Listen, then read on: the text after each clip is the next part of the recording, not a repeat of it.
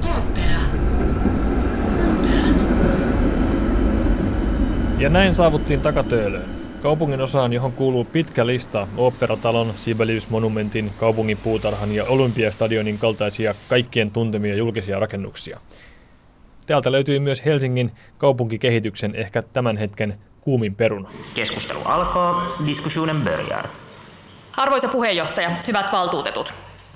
Tämä päätös, jota ollaan tekemässä, liittyy Helsingin Garden-hankkeeseen, joka on hyvin poikkeuksellinen hanke.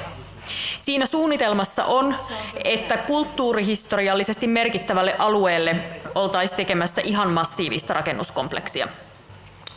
Tämä Garden Helsinki-hanke on erittäin arvokkaalla kulttuurihistoriassa arvokkaalla alueella. Maisema, jossa on esimerkiksi Olympiastadion, meidän ehkä rakkain, kaunein ja kansainvälisesti tunnetuin rakennus, että se ei mene se alue tukkoon.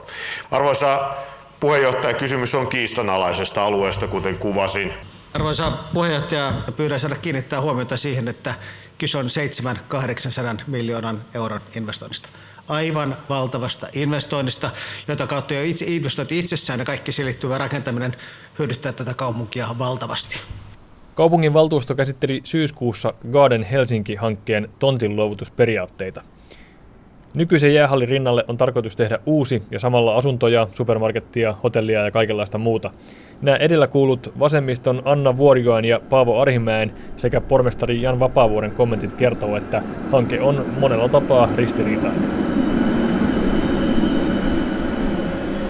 Takatöölössä on kuitenkin jo pitkää perua oleva urheilulle pyhitetty alue, ja samoin myös mielenkiintoinen sairaalakeskittymä, tietää pitkän linjan töölöläinen kaupunginarkiston erikoistutkija Martti Helminen. Kyllä, mutta nekin on jo perua vanhaan asemakaavaan. Siellä varattiin alueita, sairaala-alueita varten jo silloin, todella Töölön kaava hyväksyttiin 1906, niin siinä kaavassa oli tämmöisiä sairaala-alue keskittymiä ihan sinne vanhat Hiltonin, eli nämä Hyksin, Hussin sairaala-alueet, niin kyllä ne on siellä jo silloin. Ja urheilukenttä, samaten Töölön pallokentät, kaikki nämä, niin kyllä ne on kaavoihin ideoitu jo. Silloin sitten vaan myöhemmin on ollut luonnollista, että ne hakeutuu nämä uudisrakennuksetkin myös on sitten rakennettu niille tienoille. Stadion tietysti mahtavimpana 38 valmistu.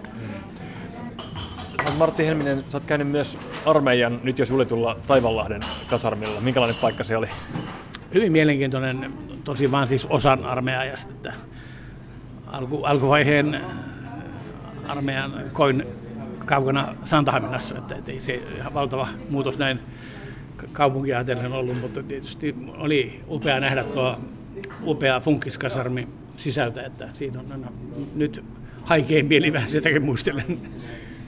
Niin, kasarmi suljettiin ja siitä tehtiin osa uutta kaupunkia, asuntoja ja uusi kauppa ja näin edespäin. Miellyttääkö silmää tämä uusi ratkaisu?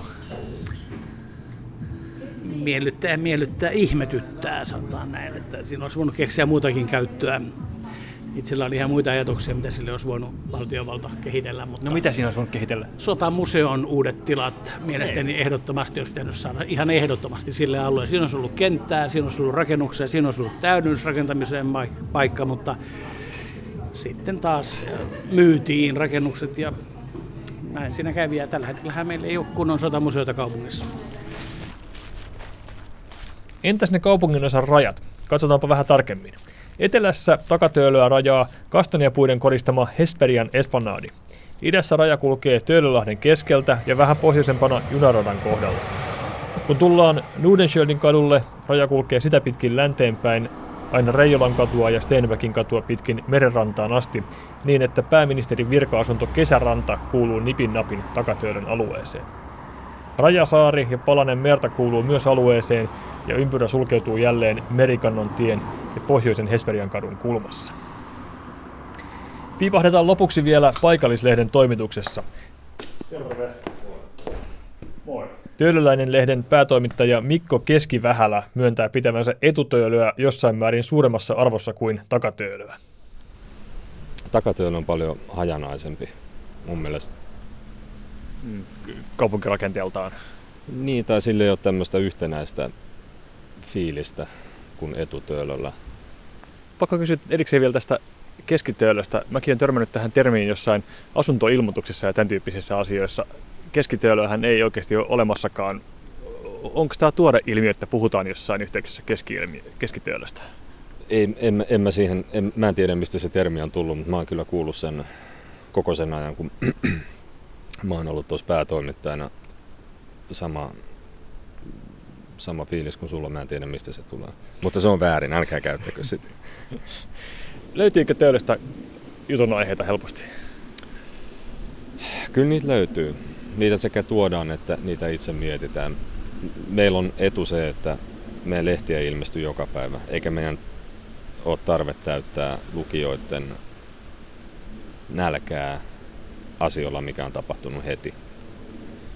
Mitkä on semmoisia asioita, uutisia ilmiöitä, mitkä on niiden vuosien aikana jäänyt mieleen, kun olet töölöläisen parissa töitä tehnyt? Yhden, yhden jutun mä muistan Meilahdesta. Siellä asui tämmöinen sotaveteraani, joka oli haavoittunut ilmeisesti kaulaan silleen, että hän meinasi koko ajan oksentaa.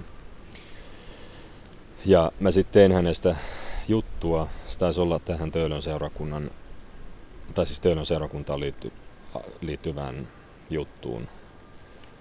Ja tällä miehellä oli selvästikin pitkälle edennyt dementia. Sillä oli hirveä kasa 50 euron seteleitä asunnossa. Ja se oli selvästi heitteellä siellä, mutta yksin asu. Et näitäkin kohtaloita täällä on paljon, vaikka se kevyt tikki, toppatakki dominoikin tätä etutöölöä. Kuinka tota Varpailla sä saat lehden päätoimittajana ja kirjoittajana olla, kun puhutaan töölön eri puolista, ette taas ihmisten varpaille?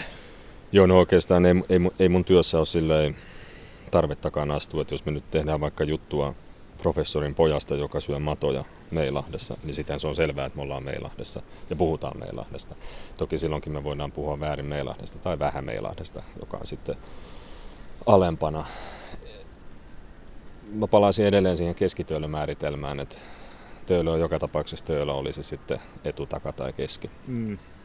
Töölöläisyys on isompi asia kuin mikään näistä alamääräistä. Kyllä. Joo. Kuhan etutöölöläisyys on ensimmäisenä.